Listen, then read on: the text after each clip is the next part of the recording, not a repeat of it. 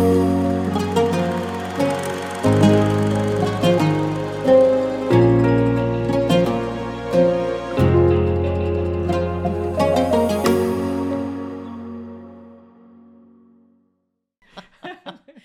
وقت. السلام عليكم ورحمة الله وبركاته.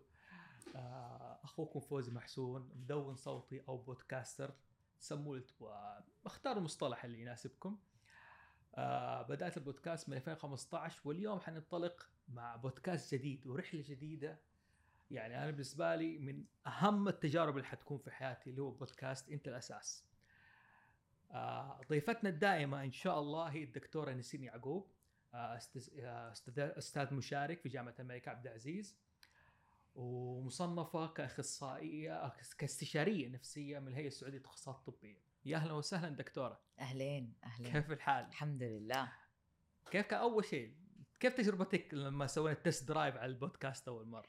أو لا كانت تجربة حلوة يعني. حبيت المواضيع اللي كنا بنحاول نحن نختارها للناس. أيوة. ويعني حنطلع إن شاء الله ب يعني من من النقاش اللي تناقشناه، إنه إيش الأشياء اللي الناس حتحبها. واليوم اخترنا موضوع وبعد شوية حنقول البودكاست ميزته إنه الكلام يجر بعضه، يعني تنطلق وتبى تبحر، وهذا اللي يعجبني. استضفت كم شخص قبل كده طلعوا في التلفزيون يقول لك انبسطنا مع البودكاست إن إحنا بناخد راحتنا، ما في وقت يلزمنا، النقاط باخدها براحتي، مو كل شوية يجي المصور يقول لي خلاص انتهى الوقت ولا اختصر. يقول لي هذه ميزة البودكاست. وعلى سيرة البودكاست دكتورة، نحن حابين نبدأ يعني مرسالتك ايش نسمي البودكاست؟ قلت انت الأساس. طيب ما ما كنت مترددة ولو لحظة، ليش اخترت اسم انت الأساس؟ طيب آه بس أبغى أعلق على حاجة قلتها أنت من شوية وبعدين أقول لك آه آه إيش قصة أنت الأساس. آه أنت قلت إنه البودكاست مشكلة، يعني جماله أو إنه ميزته في إنه هو طويل. أنا عندي مشكلة في في هذه النقطة، بس آه حابة أدخل التجربة. آه. يعني آه أنا تعودت إني أنا أتكلم في نقاط أو في دقائق مرة قليلة. م. ونزولا عند رغبة الناس آه بدأت أفكر في إنه إيوه يعني ممكن نتكلم لفترة أطول، بس هذا يعني يعني أنا ما ما أحبذه كثير، لكن أحس إنه ممكن تكون تجربة حلوة. أحب إني ما أطول على الناس، بس إذا كان حيكون على شكل نقاش ممكن يكون إن شاء الله إنه يكون مفيد أكثر. أما بالنسبة لهاشتاج أنت الأساس، هو عبارة عن هاشتاج طلع قبل خمسة سنين، طلعته عشان الناس تلاقي الاقتباسات اللي أنا بكتب لهم هي في التويتر وفي إنستغرام. مزبوط. فتدور بالهاشتاج هذا نفسه. سبب الاختيار للاسم هذا تحديداً للهاشتاج لأنه كل شغلي قائم على هذه الجملة، على جملة أنت الأساس. أنت الأساس. م- وحابة أنه كمان حتى الحلقات حقتنا تكون قائمة على هذا الأساس، لأنه م- العلاج النفسي زائد قناعاتي أنا كنسرين قائمة م- على أنه آه الإنسان هو الخامة الوحيدة اللي نحن نقدر نشتغل عليها، وإنه هو الإنسان هو آه يعني أساس كل شيء حوله، وإنه كل شيء حوالينا هو عبارة عن شيء عارض وشيء غير مضمون وشيء لا نملكه مهما كان قريب ومهما كان في الوقت الحاضر يعني يقال إنه هو نحن نملكه، لكن هو شيء غير مضمون أبدا. فبالتالي آه اعتبرت إنه الإنسان وكيانه الداخلي هو أهم شيء. فحتى لما يجي للعلاج النفسي دائما أركز على نقطة إنه حتى لو جاي يبغى نصيحة أو يبغى توجيه، أو إنه أركز على إني أنا أقوده إلى فكرة إنه يرتكز على مكنوناته الداخلية في كل شيء. يعني أنت بتقولي مثلا إنه الظروف من حواليه هذه كلها أمور عارضة، م. مو هي السبب، أو مو ما أقول ما هي السبب قد ما ما تتحكم في حياته. يعني في مواقف آه مؤلمة جدا، أنا ما أنكر طبعا. مم. والمواقف المؤلمة هذه بتغير مسارات حياتنا. أي نعم.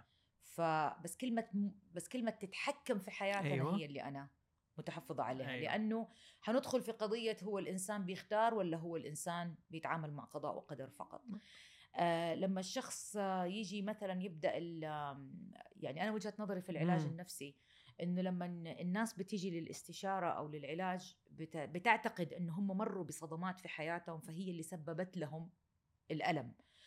العلاج اللي أنا بستخدمه مم. يميل إلى فكرة أنه لا، هي صحيح الصدمات بتعمل يعني مشكلة ما نقدر ننكر، ولكن طبيعة الفرد، طبعه طبعه تحديداً آه. وشخصيته وطريقة تعامله مع الحياة، حتى الأشياء الصغيرة مش فقط الصدمات الكبيرة.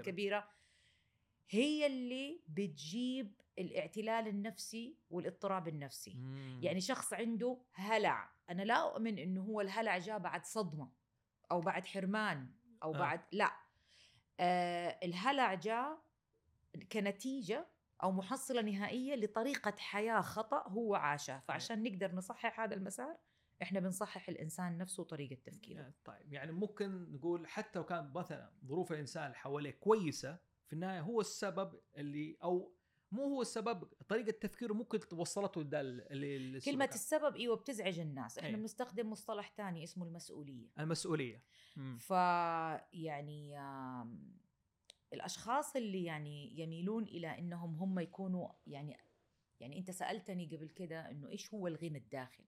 أيوة يعني وكنا بنتكلم على هذا المصطلح، وانكتبت فيه يعني انكتبت فيه مقالات وأبحاث وكتب وفلسفات مرة كثير.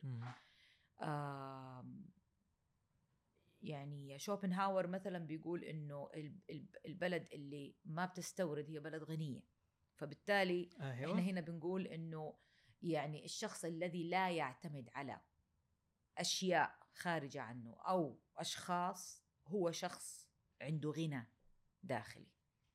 فبالتالي يعني آه حنتكلم عن الوحدة او العزلة م- كأساس آه في آه في انه الانسان يصل الى هذا الغنى الداخلي غلق. فممكن نتكلم عن موضوع الوحده، وممكن نتكلم عن موضوع العزله، وممكن م. نتكلم عن طيب. ليش هم كوي... ليش هم بيزيدوا من غنى الانسان، وفي ايش بيساهموا، ومين هو الشخص الغني داخليا، ومين هو الشخص طيب اللي ما عنده هذا الغنى الداخلي. جميل، خلينا نبدا تعريفك للغنى الداخلي. نحن في الحلقه اللي جربناها وصلنا انه انسان الفقر الداخلي هو اللي يخليه مثلا يمشي في أي طريق مثلا غير مناسب أو غير سوي، أو مثلا يتصاب مثلا بالاعتلالات النفسية.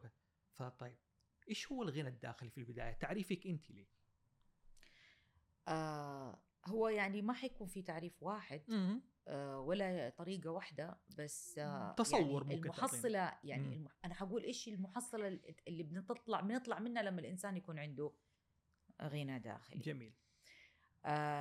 أكثر شيء ممكن يمنع الغنى الداخلي عند الإنسان خوف الفقد. فبالتالي الشخص الغني داخليا هو شخص يخاف من الفقد للأشياء وللأشخاص، ولكن ولكن عنده القدرة أو الاستطاعة إنه هو يجد بديل، مش بديل للشخص أو بديل لل لا يعني يخلق في نفسه بدائل بحيث أنه هو يستطيع أنه يكمل، يتكيف مع الواقع. فبالتالي جديد. يعني الغنى الداخلي اللي يعتمد على أنه أنا إيش عندي من موارد، أنا م-م. إيش عندي من أشياء، وليس ما آه ما هو أمامي أو لدي أو حولي. م-م. فبالتالي آه يعني خلينا نقول مثلا متى إحنا بنحتاج الغنى الداخلي؟ في, أو في أوقات المحنة م-م. هنعرف متى هيكون في غنى داخلي أو لا. يعني مثلا كنا تكلمنا قبل كده عن مثلا تجربة تجربة الناس اللي هم عندهم معاناة خارجية مقارنة بالناس اللي هم عند يعني الناس اللي عندهم غنى داخلي، مقارنة بالناس اللي ما عندهم في المعاناة الخارجية. بنلاقي الناس اللي عندهم غنى داخلي بيقدروا يكملوا، طبعهم بيساعدهم، بيكونوا قادرين على انهم هم يتحملوا مآسي اكثر، بيكونوا قادرين على انهم هم يواجهوا، بيكونوا قادرين على انهم يستأنفوا الحياة.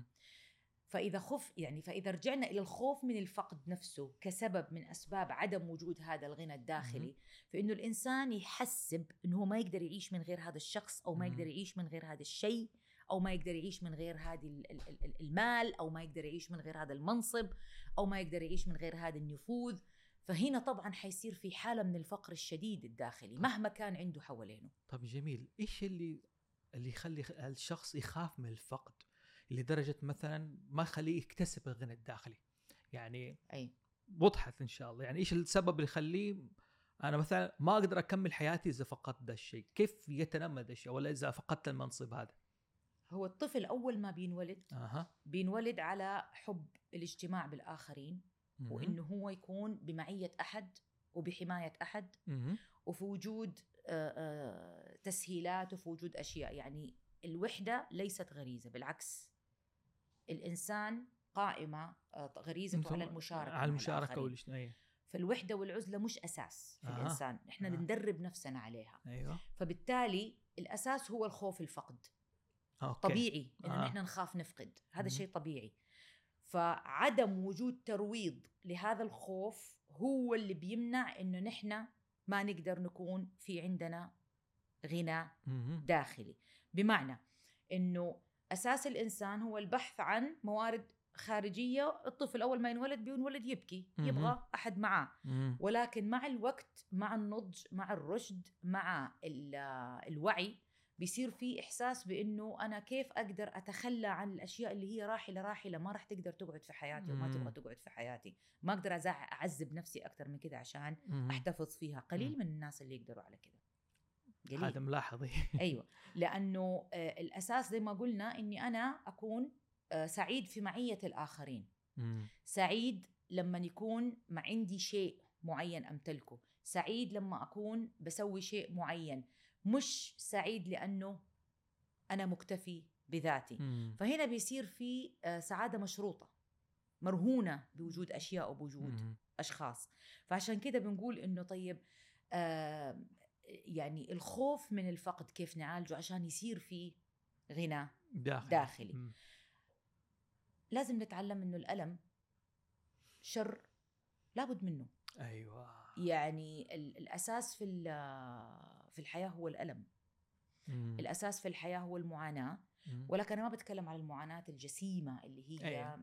يعني بتسقط الإنسان في هاوية، لا، أنا بتكلم على المعاناة المستمرة والآلام المستمرة هي الأساس. فبالتالي امتحان الإنسان لطبعه المستمر في إنه هو يواجه وإنه يقاوم وإنه هو يقدر إنه هو يكمل أمام هذه الآلام، بغض النظر عن الأشياء اللي هو راح يفقدها. مم. يعني إحنا إذا فكرنا في الخوف من الفقد أو الخوف من المستقبل حتلاقي هاجس عند الناس كلها، بس صحيح. ما في أحد ضامن المستقبل. طب وبعدين في ناس بتسبب أزمة يعني. فأنا كوني ما أقدر أتحكم في المستقبل معناته أنا ما حقدر أعيش اللحظة. الإنسان الغني داخليا هو الذي يستطيع أن يكون عنده قدرة على أنه يعيش اللحظة الحاضرة. مم. يعني أنا دائما أجيب هذا المثال، أقول مثلا لو أنا جالسة مع أولادي وبفكر في الماضي وبقول آه صاروا صاروا صاروا صاروا صار صارت في مآسي وبعدين راح يصيروا يتكرر في المستقبل، بعدين فجأة قالوا لي الله تسلم يدك الأكلة لذيذة وقاموا، راحت مم. مني اللحظة، وهذا الشيء الوحيد اللي كان تحت سيطرتي. ما أملك شيء شيء أنا ما أملك إني ما أفقد أحد، ولا مم. أملك إني أنا أصحح شيء في الماضي، ما أملك. مم. فبالتالي أنا ما عندي خيار غير إني أنا أعيش هذه اللحظة. دي واحدة سمة من سمات مم. الغنى الداخلي.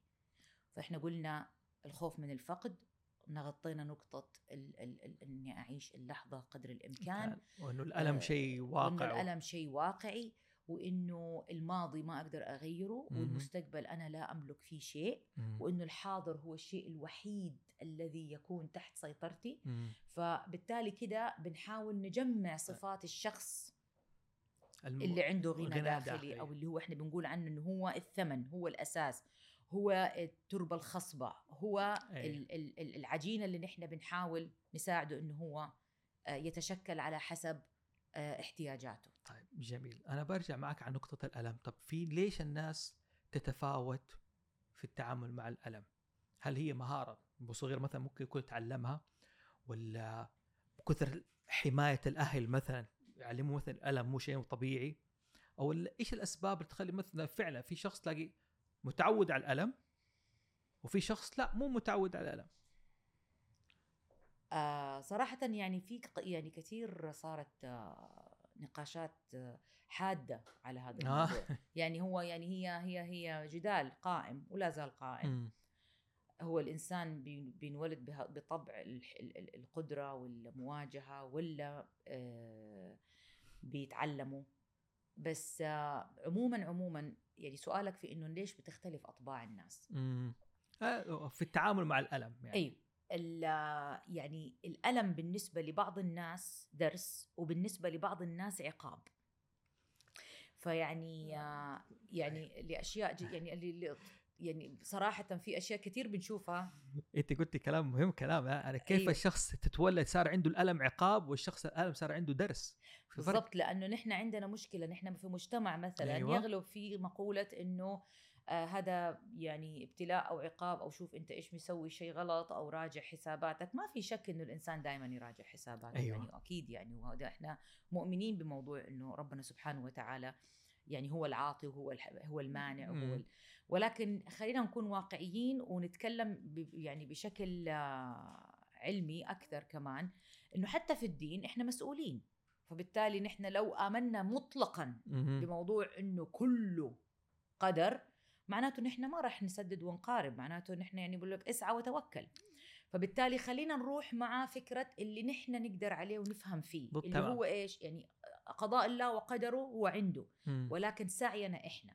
فبالتالي فكرة إنه الإنسان يؤمن بإنه والله كل شيء ليس تحت سيطرته وكل شيء هذا شيء رسائل من الكون أو من ربنا هذا آه. فيه استسلام كامل أيوة. فما في شيء مطلق أصلا صحيح يعني. بالتالي أنا كمان يعني أحتاج أني أنا أحمل بعض المسؤولية. فالناس اللي ما بيستطيعوا يواجهوا الألم عندهم أسئلة زي شمعنا أنا آه يعني متى حيوقف الألم هذا أو متى حتوقف الصدمات مم. عندهم أسئلة من هذا النوع اللي هي بتزيد من معاناتهم أيوه. بيحسوا أنهم هم المقصودين بهذا الوجع وبهذا الألم بيحسوا أنهم هم المقصودين بيحسوا بالاضطهاد بشكل مستمر. لكن في ناس بيستطيعوا أنهم هم يستثمروا في المواقف اللي بيشوفوها وبيشوفوا الوجه ال ال ال ما حقول الوجه الإيجابي الوجه المفيد في الموقف مم. فبالتالي إحنا عبارة عن يعني يعني يعني بالطريقة اللي بنشوف فيها الموقف هي اللي بتحكم ردود أفعالنا وليست الموقف نفسه. يعني شخصين آه واجهوا نفس الموقف بتلاقي ردة فعل أيوه. كل واحد فيهم تختلف عن الآخر لأنه تركيبة كل واحد مختلفة. هل... فأنا بقول الوعي أيوه. رقم واحد سبب من أسباب طرق التعاطي م- على مع الألم. أقول كمان آه مفهوم الصبر بيكون واضح عند هذا الشخص. يعني في ناس يقول لك أصبر على آآ آآ هذا الزوج أو أصبر على هذا العمل أو أصبر على هذا الطفل أو أصبر. لا إحنا لازم نتعلم نصبر على أطباعنا السيئة كمان. عندنا أطباع سيئة وأطباع ما هي سهلة في التعامل مع المواقف. الحياة في الآخر للكل مم. الصعوبات عند الكل مم. المنح عند الكل ولكن مم. إحنا ما بنتعامل معها بذات الطريقة. أنا لما قلت سألتك هل هو عقاب دخلتي من ناحية الكونية يعني في ناس تحس من هذه الرسائل إنه هو عليه ذنب. طب من ناحية أخرى هل التنشئة لها علاقة في إنه الشخص ما يقدر يتعامل مع الألم؟ الوالدين مثلا يعني دائما نسمع أو خصوصا يعني حتى صارت نكتة مثلا أخصائي النفسي يقول لك أول شيء يلوم والديك مم. إنه ما أعطوك الحب الكافي مثلا أو ما أعطوك الاهتمام الكافي أو اهتموا فيك ماديا لكن لم يهتموا فيك عاطفيا. فهل هذه فعلا أحد الأسباب؟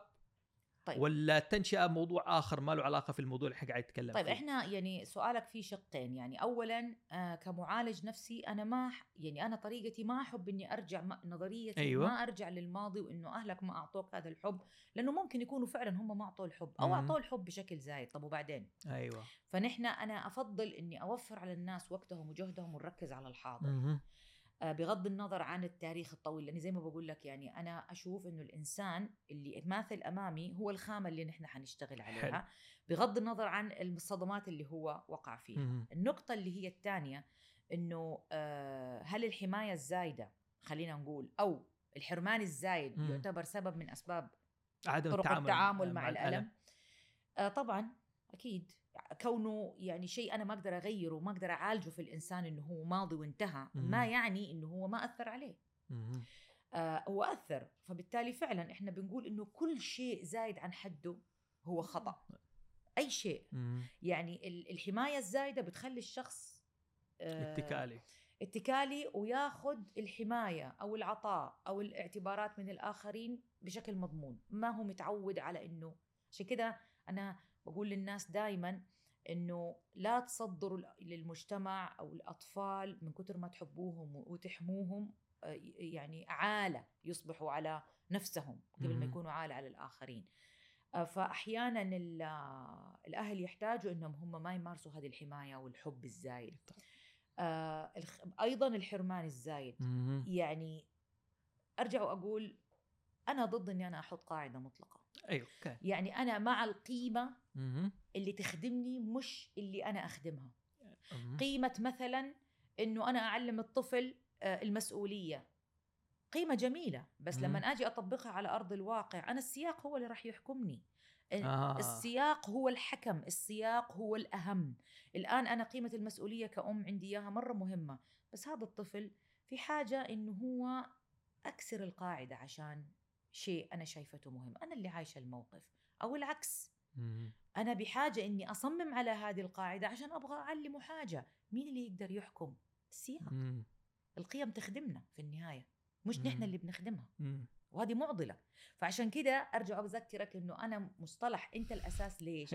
لأنه أنت اللي بتستخدم القيمة. تستخدم القيمة، نعم. فنيجي نرجع كمان لجملة الغنى الداخلي. طيب أنا كيف أكون غني داخليا وأنا ماني عارف كيف أستفيد من كل الأشياء اللي حولي وبطريقتي؟ مم. أنا إذا اكتسبت قيم خارجية وكلها خارجية وكلها ما لها علاقة في سياقي وفي معاييري أنا الخاصة، أيوة. ما راح يكون في غنى داخلي. يعني إحنا لازم نجيب أمثلة على كده عشان الناس كمان يعني تستفيد توضح أكثر. لهم الصورة يا. توضح يعني. لهم الصورة أكثر. مم. طيب حنيجي على صعيد الأدوار. مم. في الغنى الداخلي. حنيجي على صعيد المهن في الغنى مم. الداخلي. حنيجي على صعيد الصداقات والعلاقات في مم. الغنى الداخلي. نبدأ مثلا في صعيد الأدوار. لو أنا أم، لو أنا زوجة، مم. وقيمة مثلا أو قاعدة آه إنه آه أنا يعني قاعدة الأمومة عندي عالية جدا وأنا لازم أعطي واحد اثنين ثلاثة. طيب قاعدة مم. جميلة إني أنا لازم أعطي كواليتي تايم للطفل، وقت معنوي، لازم أنتبه لأكله، لازم أنتبه لشربه، لازم أنتبه. وفي قيمة تانية بالمقابل آه يعني أنا لازم آه أنمي نفسي، يكون عندي آه مهنة، يكون في عندي مستقبل، يكون في عندي. هدول قيمتين عشان يتحققوا هما الاثنين مع بعض، أيوة. أنا لازم أسدد وأقارب. سدد قارب. مين اللي يحكم في هذا الموقف؟ أنا. ال- ال- ال- الاضطراب النفسي من فين بيجي؟ الإحساس بالفقر الداخلي من فين بيجي؟ لما أكون أنا بفكر إنه أنا كأم المفروض أسوي واحد اثنين ثلاثة زي ما أنا تعلمت وزي ما أنا قرأت. أه. والقيم حقة العمل والإنجاز والمهنة عشان حتى كمان أقدم نموذج لهذا الطفل إني أنا أم ناجحة. هذا ضغط نفسي كبير ترى. فبالتالي أنا هذا الصراع اللي بين هذول القيمتين نهايته إني أنا شخص لا يستطيع إنه هو يحدد إيش الصح والخطأ لنفسه، وبيعتمد على الآخرين، أو مش بيعتمد على الآخرين، الآخرين ما لهم ذنب، بيعتمد على قيم خارجية ومعطيات خارجية عشان تقول له إذا هو كويس ولا مو كويس. فأصبح هنا فقر شديد في الأمومة، وفقر شديد في الإنجاز، وفقر شديد في كل شيء. ليش؟ لأني أنا أفتقر للحكم اللي يناسبني أنا. مم. فأنا أبغى أجمع بين هدول الدورين. أنا أبغى طيب. أكون أم كويسة وفي نفس الوقت امرأة ناجحة في شغلي. طيب أنا اللي أحدد قد إيش أقعد مع هذا الطفل، أنا اللي أحدد قد إيش أعمل ساعات عمل، مم. أنا اللي أحدد. حيكون في صراع أدوار، هذا شيء أكيد ما في منه مفر، مم. ولكن في النهاية أنا راح أقيس إيش اللي أعطيه الساعة كذا واليوم الفلاني، وإيش اللي ما أعطيه، عشان أقدر أني أنا أمشي في الدورين. في, في الآخر مين اللي بيحكم؟ أنا. أيوة. أنا بستخدم أي قيم عشان أقدر أنجح في هدول الدورين؟ كل القيم اللي تخص الأمومة واللي تخص. طيب. جميل جدا تذكر، بس خلينا واقعين نوعا ما إنه في مؤثرات خارجية بتأثر على حكمي مثلا أو قراري في التعامل مع الطفل، أو مثلا عدم الخبرة. كيف تتعامل مع المؤثرات الخارجية؟ مثلا أوكي أنت قلتي زوجة أم معطي قيمة لهذا وبتسدد قارب مثلا مع حياتها والعمل زي كذا، هل معناه مثلا إذا كان الزوج أو الطرف الآخر غير مهتم بالقيمة هذه معناه هو على خطأ؟ مثلا مو معطيها أولوية، هل خطأ؟ أو مثلا في شخص لاقيه إنه مو مو قادر يعطي القيمة هذه لابنها، فبيلوم بيقول أنت بتعطيهم قيمة أكثر فأنا بطلع بشكل سيء كمثال يعني. فكيف، مختصر سؤالي، كيف نحن نتعامل مع الثرات الخارجية هذه؟ يعني الإحساس آه الإحساس بالاختلاف. مم. بس عشان نكون يعني نحاول نحط يدنا على النقطة اللي نحن أصلاً بننطلق منها. الإحساس بالاختلاف يخوف. الإحساس بإني أنا مثلاً كزوجة وكامرأة عاملة وكابنة وك في صراع أدوار هنا، وتعريف كل دور ثابت. مم. وأنا أنا بتكلم عن شخصي أنا دحين، أنا ما بتكلم عن آخرين. جميل. أنا بتكلم عن قيم أنا مم. ماسكتها، لأنه إحنا نبي نفهم الناس كمان إنه الآخرين ما لهم ذنب، يعني هم في النهاية إحنا اللي عندنا قناعات ثابتة. القناعات الثابتة أخطر مم. من الآخرين اللي هم بيحاولوا يذكرونا فيها. فأنا لأنه أنا عندي قناعات ثابتة وعمياء أرجع أقول يعني مم. ما تشوف القيمة، ما تشوف، أنا اللي قاعدة أشوف، أنا اللي ماسكتها وقاعدة أستعملها في الموقف. فبالتالي أنا أعلم الشخص هنا إنه أنت لما تستخدم القيمة لصالحك أنت كأم أو كابنة أو كزوجة أو كامرأة عاملة، إحساسك بالاختلاف حيكون موجود. مم. إحساس أني أنا أطبق القيمة بطريقتي أنا، وحيخليني أشوف هذا الفرق بيني وبين الآخرين، وهذا مم. الفرق بين القيمة اللي أنا تعلمتها والقيمة اللي ودرجتها وأنا اللي قاعدة أطبقه كأم أو كزوجة مم. أو ك... هيحسسني بالخوف، وهيحسسني أني خايفة أني أفقد آآ آآ شرف أمام الآخرين مم. في أني أنا شخص متفوق كأم، مم. شرف أني أنا أكون متفوقة كامرأة عاملة، شرف أني أنا أكون ابنة بارة.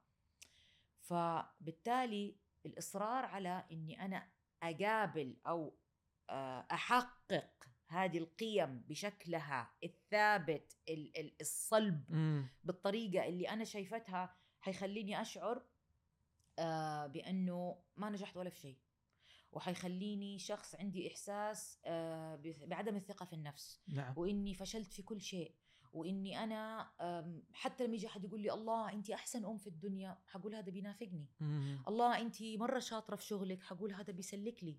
الله أنت مرة زوجة يعني فاضلة، حقول بس أنا يعني أدائي في الدور مرة ضعيف. ليه؟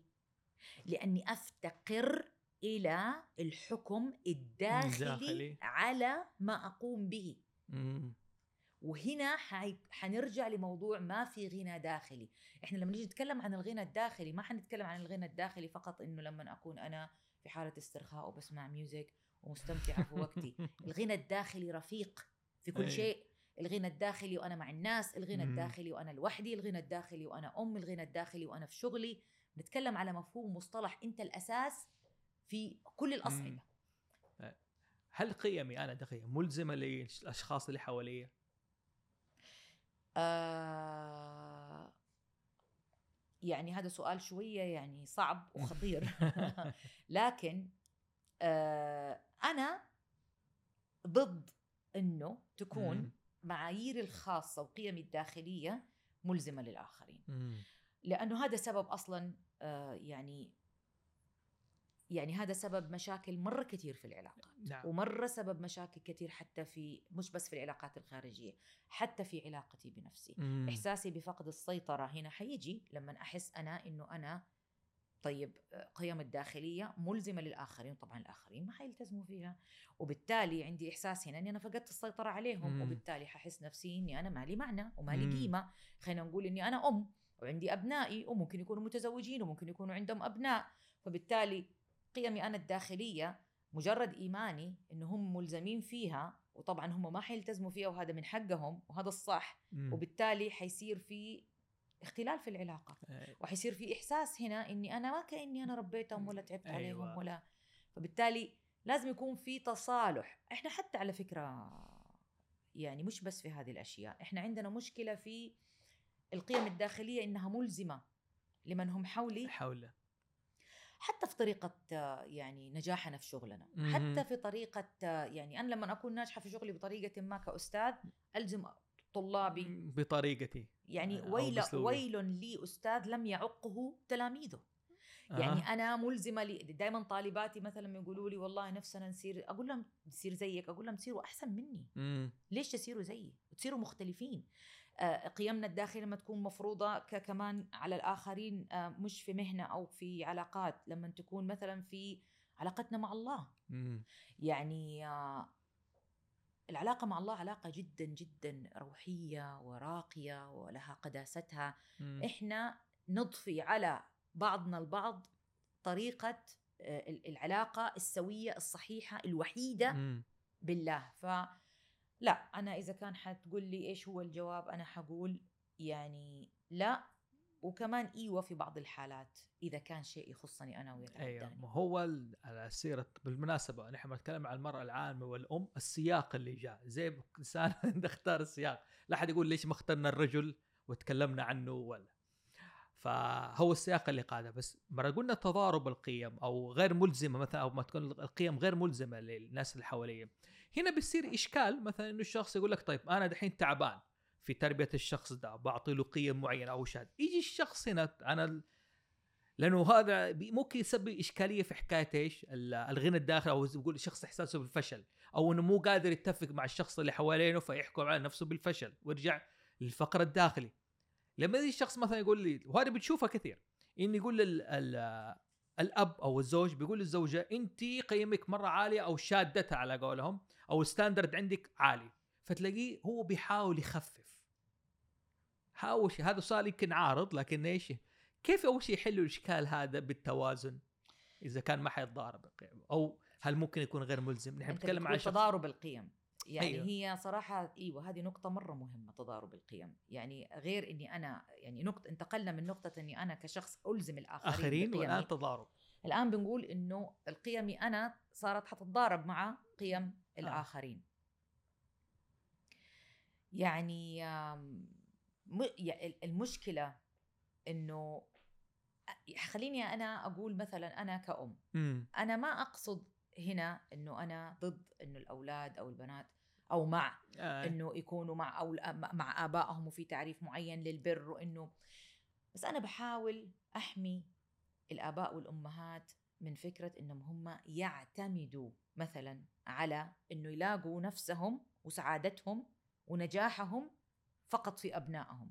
هذا خطير آه. هذا خطير جدا آه. لأنه لا الأولاد حيقدروا إنهم هم يعكسوا أو يحققوا هذه الرسالة، وكثير حالات بنشوفها كده للأسف، وناس كثير بتعاني، ولا حيكون في حل غير إنه نحن نستقل. يعني إحنا دائما كنا بنقول إنه الأولاد والبنات لازم يستقلوا عن أهاليهم عشان يعرفوا يعتمدوا على نفسهم، أنا بتكلم عن م. استقلال النفسي والمعنوي من خلال القيم م. عن الأبناء والأولاد اللي إحنا أنجبناهم عشان نعرف نحن كمان نعيش حياة سليمة م. نعيش الغنى الداخلي هذا اللي هو أنا سعيدة بوجودهم، وكمان سعيدة إذا ما كانوا موجودين بس مشغولين، بس يعني قيمة ال ال إنه إيش يعني إحنا قريبين من بعض، قيمة إنه نحنا بنزور بعض. في بعض الأهالي أو في بعض الأسر عندهم شروط معينة أيوة. في التواجد، فهذا بيصير في تضارب في القيم. إيش تعريف إني أنا لازم ولا بد ولا والمفروض يصير في حياتي بشكل يومي مم.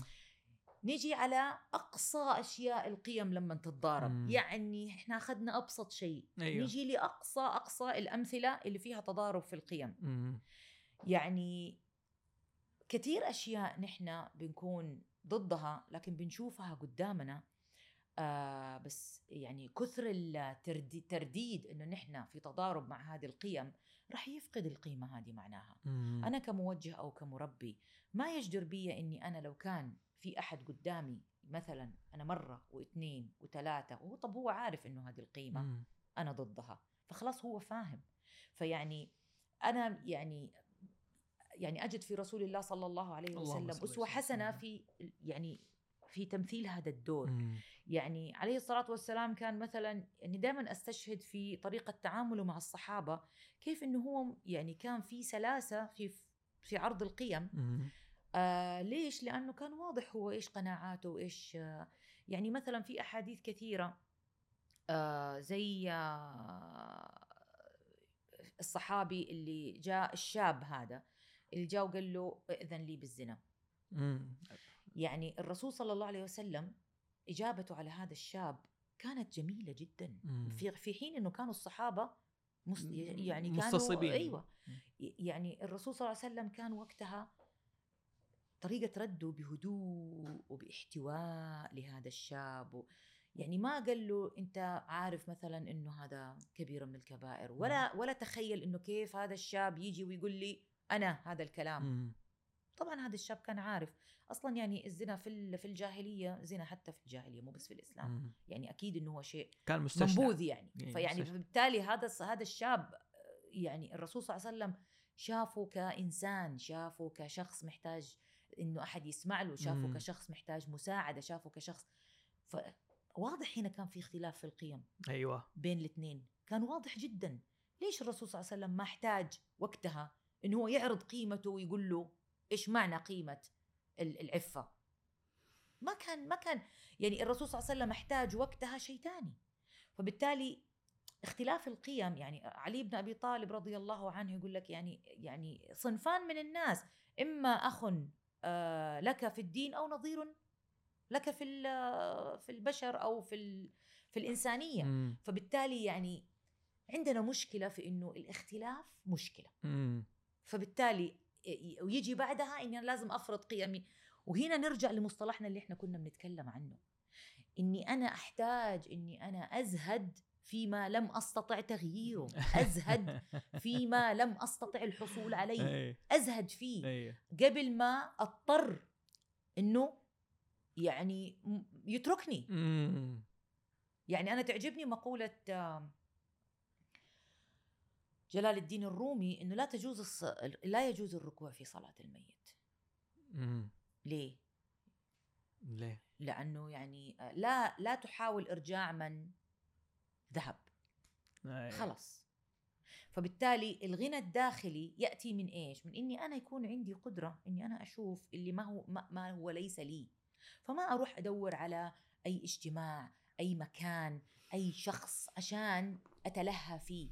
لا، يعني لازم أكون قادرة قادرة على إني أنا أختار الأشخاص وأختار الأماكن وأختار الأوقات اللي أنا أقدر أكون فيها مع أحد أو أقدر أكون فيها مع نفسي.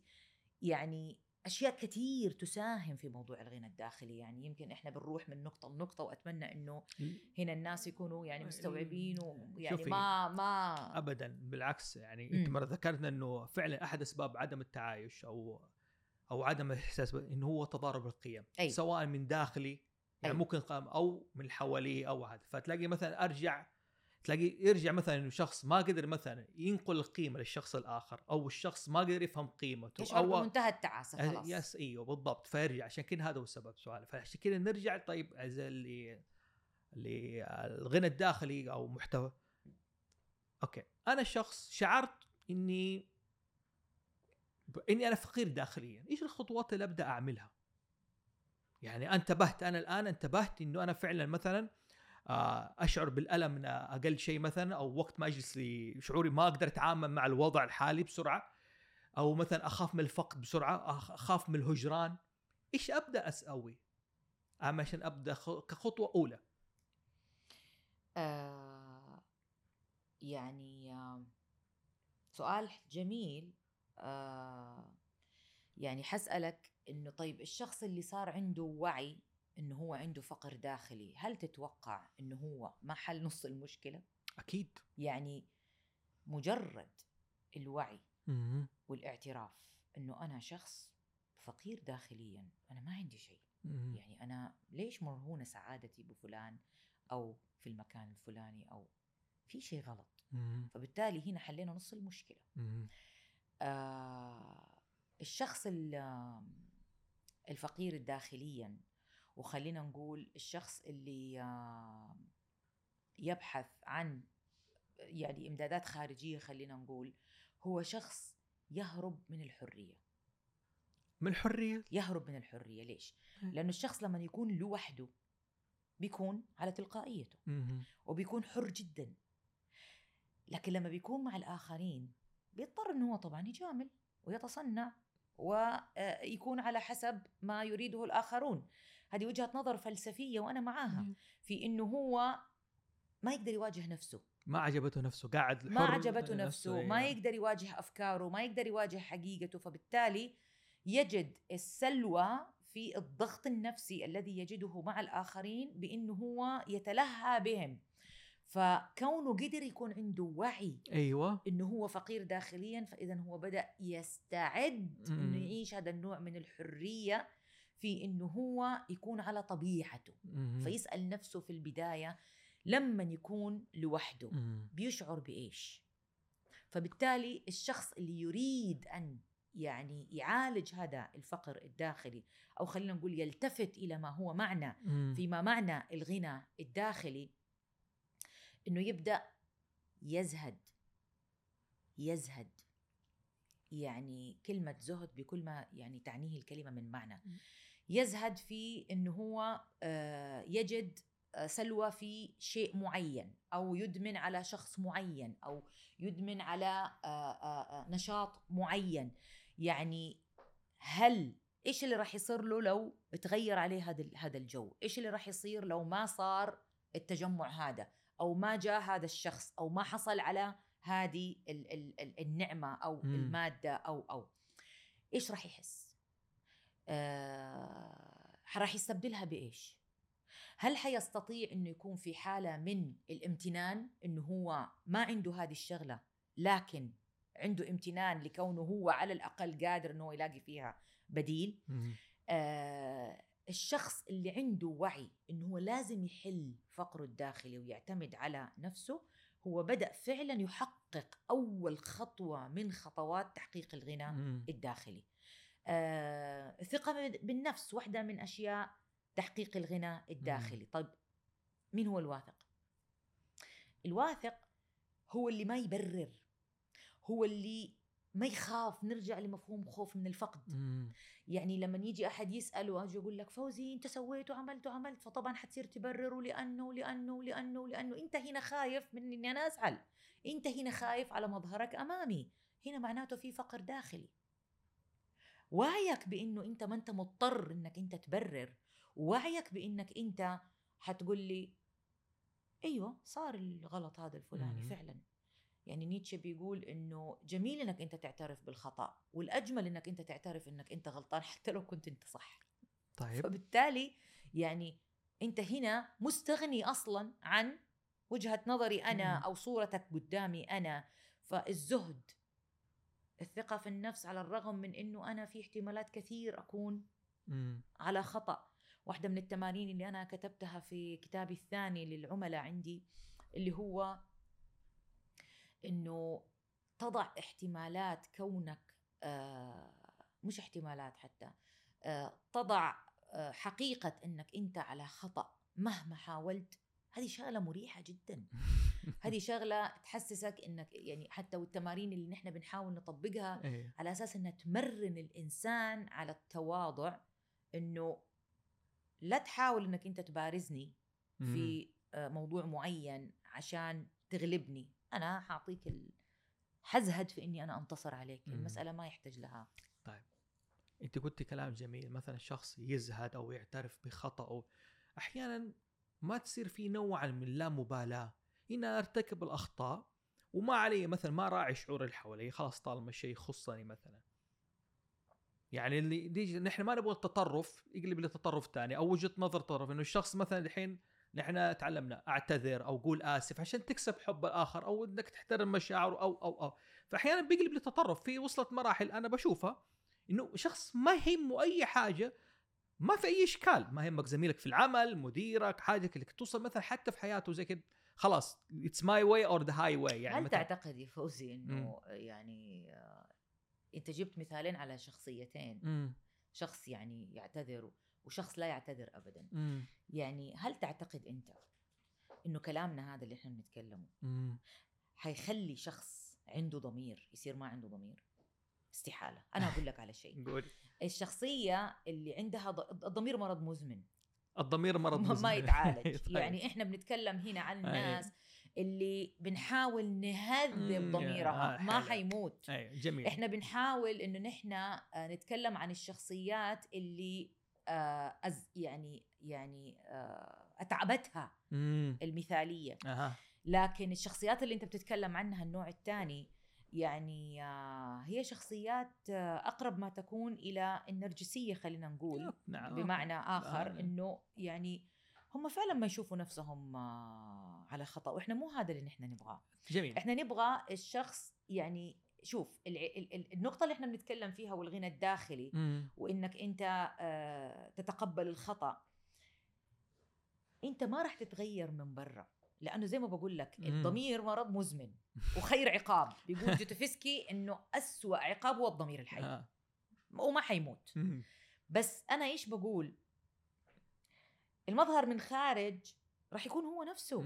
يعني فوزي اللي بيخاف على زعل فلان أو فلان أو فلان وعنده ضمير أو بيخاف على مشاعر فلان أو بيعطي هذا الفقير أو بيحسن في شغله، ما يقدر يتغير من برا. إحنا ما بنتكلم على كذا، إحنا بنتكلم على إحساسه الداخلي في إنه أوف أنا غلطت في كذا. آه. في إحساس إني أنا أخطأت، ولكن في تصالح مع الإنسان اللي أقدم آه. على هذا آه. الخطأ. لأنه في النهاية إذا الشخص ما كان عنده رحمة بنفسه ما يقدر يكون في عنده غنى داخلي. أيوة. أنت شخص أصلاً عدو نفسك. كيف تكون غني داخلياً وإنت والزمن عليك؟ فالغنى الداخلي يشمل كمان حتى آه الرأفة بالنفس أو الرفق بالنفس. أي. يعني بدل ما أكون قاسي عليها وشادها. طيب جميل جدا. لاحظت أنه الامتنان كان جزء من الغنى الداخلي. كيف نمارس أصلاً ثقافة الامتنان؟ الامتنان أنا كيف أكون ممتن للأشياء اللي حواليا على الأقل شيء تحسسني بالغنى يعني؟ طب هو سؤال يعني أنا لو ما امتنيت، عشان يعني زي ما قلت لك قبل كده يعني أنا أحب إنه يعني أجاوب على السؤال بسؤال يعني. الطريقة السقراطية. طيب أنا لو ما امتنيت للي عندي م- حيرضيني أي شيء أتمناه لو جاني؟ ما أتوقع. إيش اللي حيختلف؟ طب أنا دحين عندي واحد اثنين ثلاثة وبتمنى أربعة خمسة ستة مثلا م- أنا غير راضية ولا ممتنة لواحد اثنين ثلاثة. أنا هذا الشخص نفسه اللي هو الأساس مم. هو نفسه اللي حيتعامل مع what is coming أو اللي حيجي في المستقبل اللي أنا مرة نفسي فيه إنه يجي مم. فما حقدر أمتن له. فهو الامتنان إذا ما كان موجود الآن عمره ما حيكون موجود. مم. إذا أنا أبغى أكون شخص عارف بقيمة الأشياء اللي أنا أبغاها لازم أعرف قيمة الأشياء اللي الآن هي موجودة مم. عندي. آه فبالتالي الامتنان هبة هبة من الله، ولكن خلينا نقول كيف نساعد الناس اللي أيوه. يستشعروا هذا الامتنان. كنا قلنا قبل شوية في الحلقة نفسها اليوم عن اللحظة اللحظة مهارة مهارة هنا والآن. طبعا لها تمارين كثير مهارة هنا والآن ولها شغل مرة حلو م- بس محصلتها النهائية إنه أنا كشخص يعني زعلان من أشياء راحت وخايف من أشياء لما حتيجي تيجي ولا ما حتيجي وحتيجي زي ما أنا أبغاها. مرة صعب شخص فقير داخليا إنه يستطيع إنه هو يعيش اللحظة. ما يقدر ما يقدر إما إنه حيكون مشغول في زي ما قلت أنا مثلا طرحت مثال الأم، حجيب مثال أعطيني أي مثال يعني نحن يعني. خلينا نجيب أمثلة الآن على الاضطرابات النفسية، بلاش النماذج اللي هي الع... يعني اللي الناس طيب. متعودة عليه، خلينا عشان يفهموا إيش العلاقة بين الاضطرابات النفسية وأي شيء حنقوله في أنت طيب. الأساس. جميل. بس ملحوظة أخواني، إذا سمعت أي نوع من الأمراض أو سمعت أعراضه آآ آآ وجدت أنه يشبهك، هذا لا يعتبر تشخيص أو حكم عليك، إنما التشخيص يتم من خلال عيادات النفسية من قبل المختصين للتنويه فقط. تفضلي دكتور. أيوة ملاحظة فعلا يعني مهمة، لأنه الناس مولعة بسرعة مولعة بالتشخيص. أنا أنا مخصص حلقة على الشخص اللي تحكم نفسه بأمراض، بالذات كلمة أو سي دي. أيوة. أنا هذا مخصص لها حلقة بإذن الله تعالى. بس الحين قلت تشبيه بين الاضطرابات أيوة. إحنا الشخصية. ما حنتكلم عن اضطرابات، قصدي ما حنقول تشخيص. تشخيص. إحنا بنتكلم على أعراض. أعراض. فيعني اللهم صلي على محمد. إحنا إيش كنا بنقول عشان جبنا سيرة الاضطرابات؟ نقول الحين بتقولي كمثال غير الأم، بجيبي كمثال بين الاضطرابات الشخصية. يعني كنا بنطرح نقطة الامتنان أو الامتنان أو, أو اللحظة اللحظة كيف إني أنا أقدر أعيش. يعني الاضطرابات النفسية اللي هي الناس كلها تعرفها اللي هو زي القلق والاكتئاب وال... يعني شخص إما إنه غير راضي عن اللي راح أو غير أو خايف من اللي رح يجي. حيجي. طيب كمية الأعراض هذه ما رح تحل المشكلة، حتأذيني أنا وفي الآخر الواقع ما رح يتغير. مم. فبالتالي اللي أنا أبغى أوصله إنه يعني أنا ماني ضد التخطيط م. وماني ضد مراجعة الإنسان لنفسه على أخطاء م. الماضي، لكن لأي درجة، لأي مدى.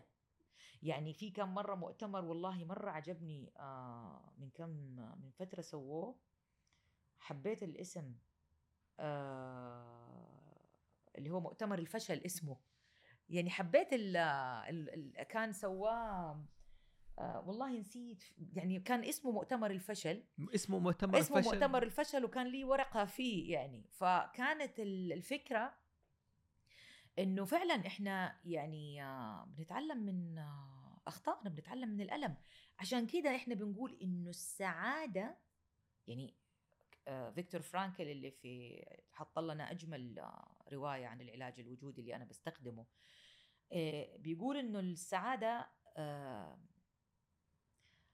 أعراض جانبية.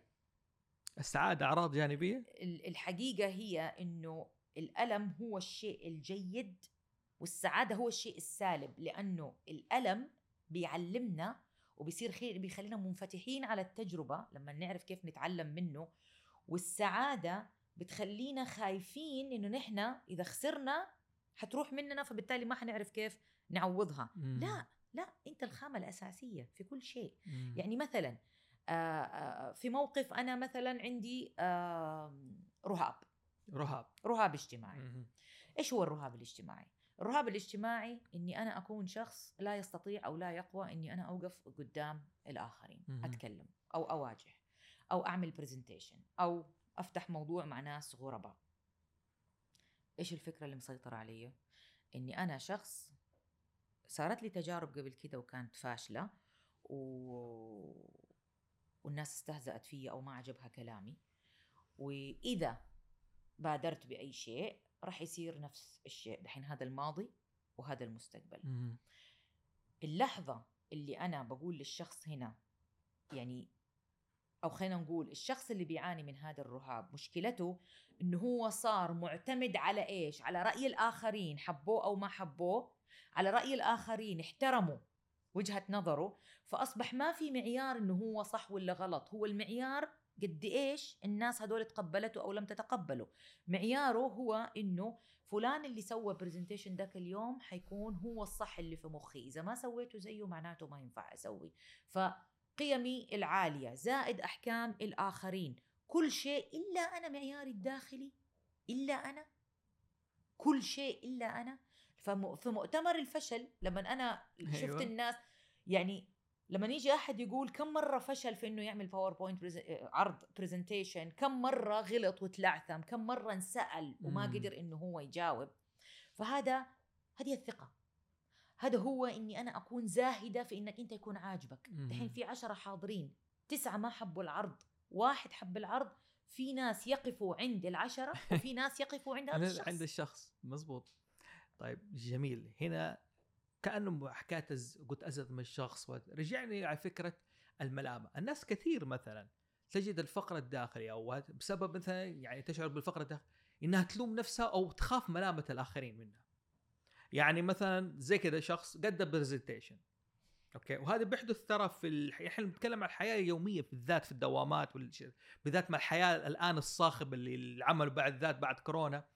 بجرد مثلا ما يفشل إنه قدم برزنتيشن باوربوينت ولا عرض، تلاقي مثلا بيجيله إيش؟ تهزيء من مدير. التهزيء هذا كان في محله أو غير في محله، تلاقي بيشعر بالملامة مثلا.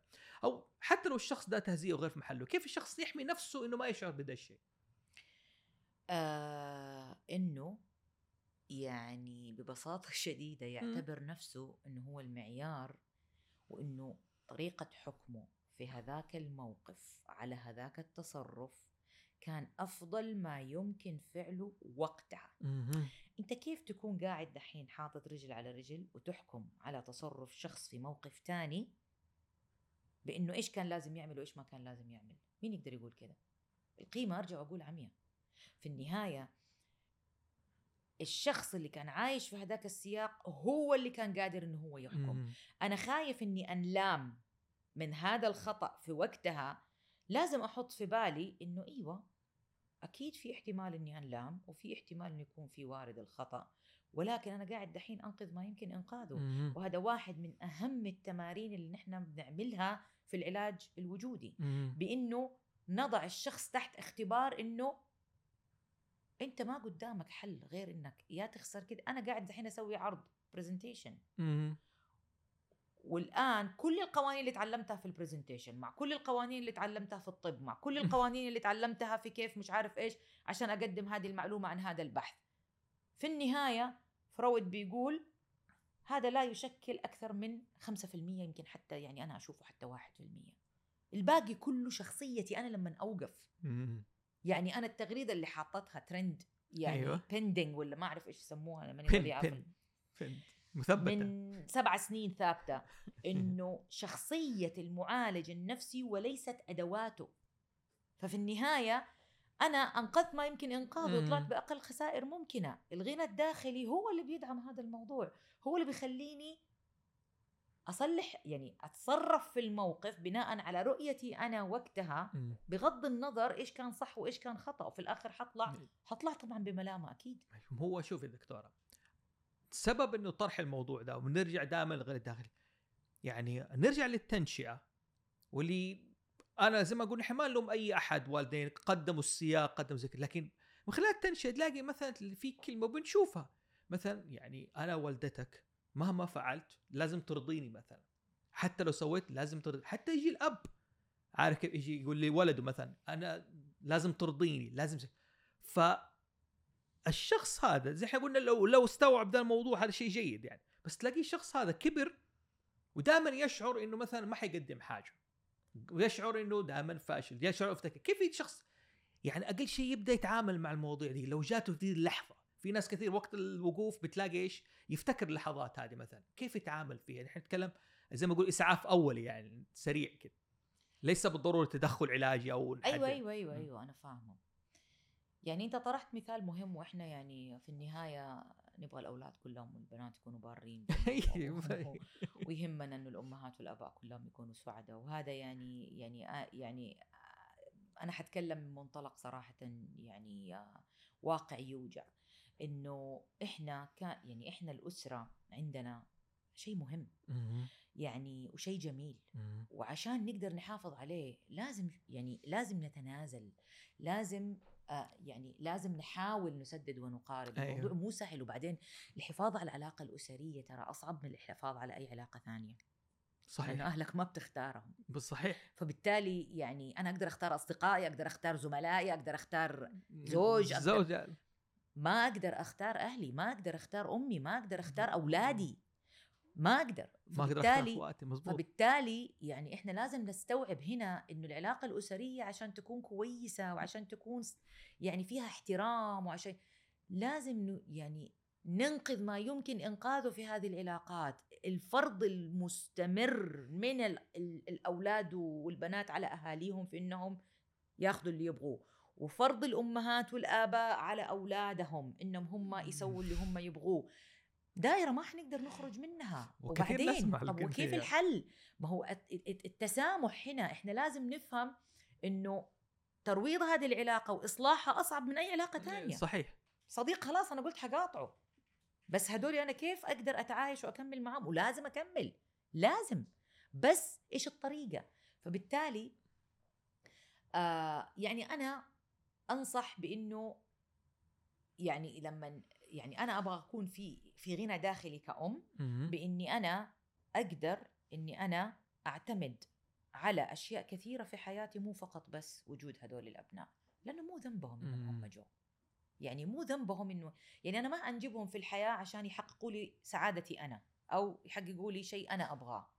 يعني هم في الآخر وفي الأول عندهم مهامهم وعندهم حياتهم وعندهم همومهم وعندهم مم. يعني هذا العبء والابتزاز العاطفي اللي إحنا بنسويه في أولادنا هذا شيء صعب على الأولاد.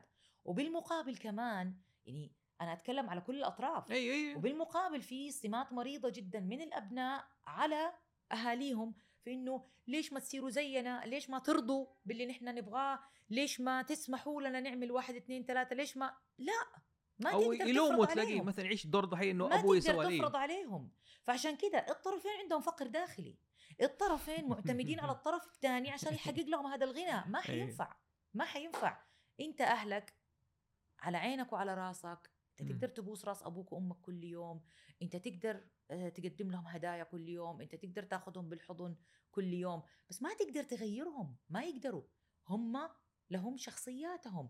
فبالتالي يعني آه الاعتماد على الآخر في إنه هو يسعدني أو يحقق لي الفخر أو يحقق لي السعادة الراحة، هذا فقر يعني يخوف جدا. نرجع للموضوع الأول، إنه الطفل يبدأ مثلا هو صغير على قولك الأساس إنه يبحث عن الجماعة، إنه كان اجتماعي بطبعه أو يخاف من الفقد، يبدأ يدور كيف هنا. طيب الطفل مثلا أنا عارف إنه حياخد وقت بما يستوعب أو يكبر من التجارب أو أو الأم والأب كيف يقدر يعاملوا الطفل هذا مثلا؟ طبعا في ناس من بدري تبغى تعلم وتفطم، يعني فعلا مثلا تفطم الطفل من عمر الشهرين مثلا من الرضاعه مثلا، او في شخص تلاقيه آه يبدا يعلمه مهارات اكبر من سنه مثلا. فكيف نحن نعلم الطفل ده؟ اول شيء يكون غني داخليا، آه ايش البيئه المناسبه اللي تكون فيها اللي تغطي الغنى الداخلي، وكيف اعلمه انه مثلا هو يحب نفسه ويبدا يعتمد على نفسه بطريقة زي ما تقولي لطيفة بدون ما تشد عليه أو يشد عليه. آه والله يعني سؤال كبير جدا صراحة وواسع، بس آه آه راسل كان مرة بيتكلم عن آه حاجة اسمها الملل. أيوة. وبيقول إنه أكبر خطأ آه بنخترفه في حق أبنائنا إنه نحنا آه ما بنخليهم يشعروا بالملل أبدا. ف يعني أنا مع فكرة إنه الطفل لازم يكون مشغول، وإنه هو مثلاً يكون عنده برامج رياضة ويكون يعني عنده أهداف، شيء حلو جميل، بس كمان يعني لازم يكون عنده أوقات نخليه فيها هو يخترع شيء هو يسويه، يعني أوقات هو يبحث عن شيء يسويه بطريقته بدون ما يكون في أدوات، بدون ما يكون في ترتيب مسبق، بدون ما يكون في يكون ريلاكسينج لاينج داون، انه مثلا بي آه يدور على حاجه يقراها، مكعبات يركبها، مم. هو يد هو هو يدور على شيء مم. هو يجلب له احساس، هو يخترع. لانه نحن في العلاج الوجودي مع فكره ايش؟ خلق المعنى، مم. مش البحث عنه. البحث عنه حدور اللي عند فوزي واللي عند محمد واللي عند فوزيه واللي عشان اخذه منه، مم. ما ينفع. مم. الخلق الخلق والابتكار حيعتمد على التعود على هذا النوع من المهارات وأشياء أخرى طبعاً يعني قلناها في البداية، اللي هي إنه يعني نضيف عليها مثلاً عشان لا نكررها، اللي هو عدم يعني التوجيه المباشر والمستمر لما هو خطأ وصواب، لأنه هذا بيخلي فيه فقر داخلي شديد. لأنه أنا كده دائما راح أستنى الدعم أو القبول أو الرفض من الآخرين عشان أمشي يمين أو أمشي يسار. آم يعني آم الآباء والأمهات بيحسبوا إنه هم لما يوجهوا يعني خلاص وتصير في خطة واضحة، وإنه كده الطفل تنغرس فيه كل القيم وتنغرس فيه كل ال يعني التعاطف، أو خلينا نقول الرحمة، الخلق أصيل في الإنسان. يعني مم. إحنا بس إيش مهمتنا؟ إنه نحنا نوجه الطفل إنه لا تحط يدك في كهرباء، لا ت... بس إنه لما نيجي نتكلم على قيم أو نيجي نتكلم على صح وخطأ، نحاول قدر الإمكان إنه نفرض تساؤلات أكثر من إن إحنا على طول نعطي الطفل إجابة. هذه كمان حاجة ثالثة. يعني أنا بقول إنه آه رقم واحد قلنا موضوع إني أنا أترك الطفل يختار أو يعيش فترة ملل أو تجربة ملل لو ساعة في اليوم آه أو نص ساعة أو حتى من يوم إلى يوم، وقلنا إني أنا ما أوجه في الخطأ والصواب مم. على طول، وإني أنا ما أعطي الطفل على طول إجابات أيوة. وثوابت، لأنه هذه بتتغير من وقت للثاني. يعني آه خلينا نكون حريصين شوية في إنه يعني الطفل لا يتعود على إنه هو يأخذ ثوابت وبعدين في الآخر نحن نفسنا نكون ما إحنا عارفين كيف نغير له. هي يعني أوه. أشياء يعني أشياء في الحياة بتتغير. يعني مثلا لما يجي طفل مثلا ويقول لي مو صح إني أنا ما يصير إني أنا أضرب واحد صاحبي، صح هذه ثابتة، طيب صح. ما أجاوبه عمياني، لازم أجاوب على سؤاله بسؤال. مم. أنت ليش بتسأل في شيء؟ لأنه هذه قاعدة وقيمة صح، بس مم. نرجع ونقول ما تشوف هي قيمة أنا أبغى الطفل يتعلمها، بس في سياق معين حل. مش مطلق. مم. فتعال هنا أنت في عليك بولينج، أنت في أحد بيتنمر عليك، مم. في مشكلة، في أحد ضربك، أنت ضربت أحد. مم. يعني اللي أقصده هنا أنه نحاول نخلي الطفل ما يعتمد على قيم معينة أو على ثوابت معينة، عشان حينصدم وحيدخل في الحيط، لأنه السياق حيفرض عليه مم. أشياء تانية، وبالتالي حيصير فارغ من جوا، ما عنده إلا كتلة من المعلومات وعقل شغال بدون أي عاطفة تسير. يعني فرويد بيقول جملة يعني جميلة صراحة، يعني بغض النظر إحنا مع ولا ضد، يعني نظريته فيها أشياء كتير حلوة. بيقول إنه حكم عقلك في صغائر الأمور، أيوة، وقلبك في كبائرها، في في في في كبارها. مم. هذا طبعا يعني في ناس كتير حيكون عندهم أسئلة عليها، ف... خليه كل هذا كله مسجل. أيوة. كله حنجيب حلقة كله مسجل إن شاء الله إن شاء الله. والله شوفي دكتورة، يعني نحن تقريبا وصلنا لنهاية الوقت وتكلمنا عن الداخلي والنشأة وش...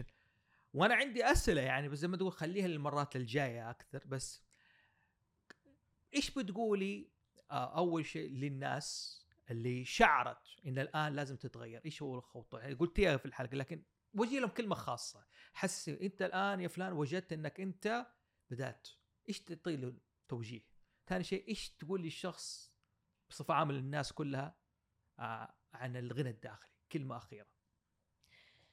آه يعني مهم جدا إنه أتكلم عن نقطة مرة مهمة الناس لازم تفهمها، مم. وما أكون يعني فهمنا بطريقة خاطئة هنا.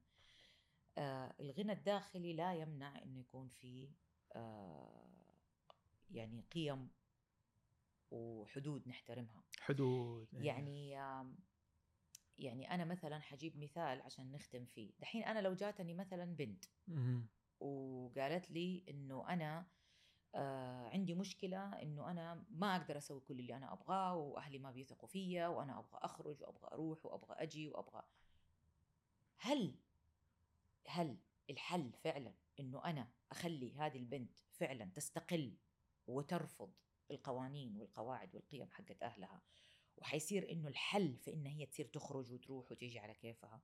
هذا ما هو الحل. ليش؟ لأنه هي طيب وخرجت وبعدين، هذا قشور.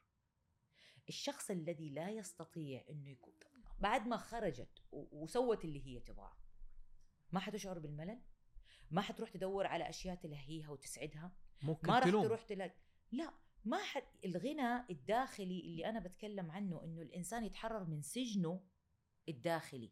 الغنى الداخلي إنه هو زي ما بقول أنا يعيش الحرية الداخلية.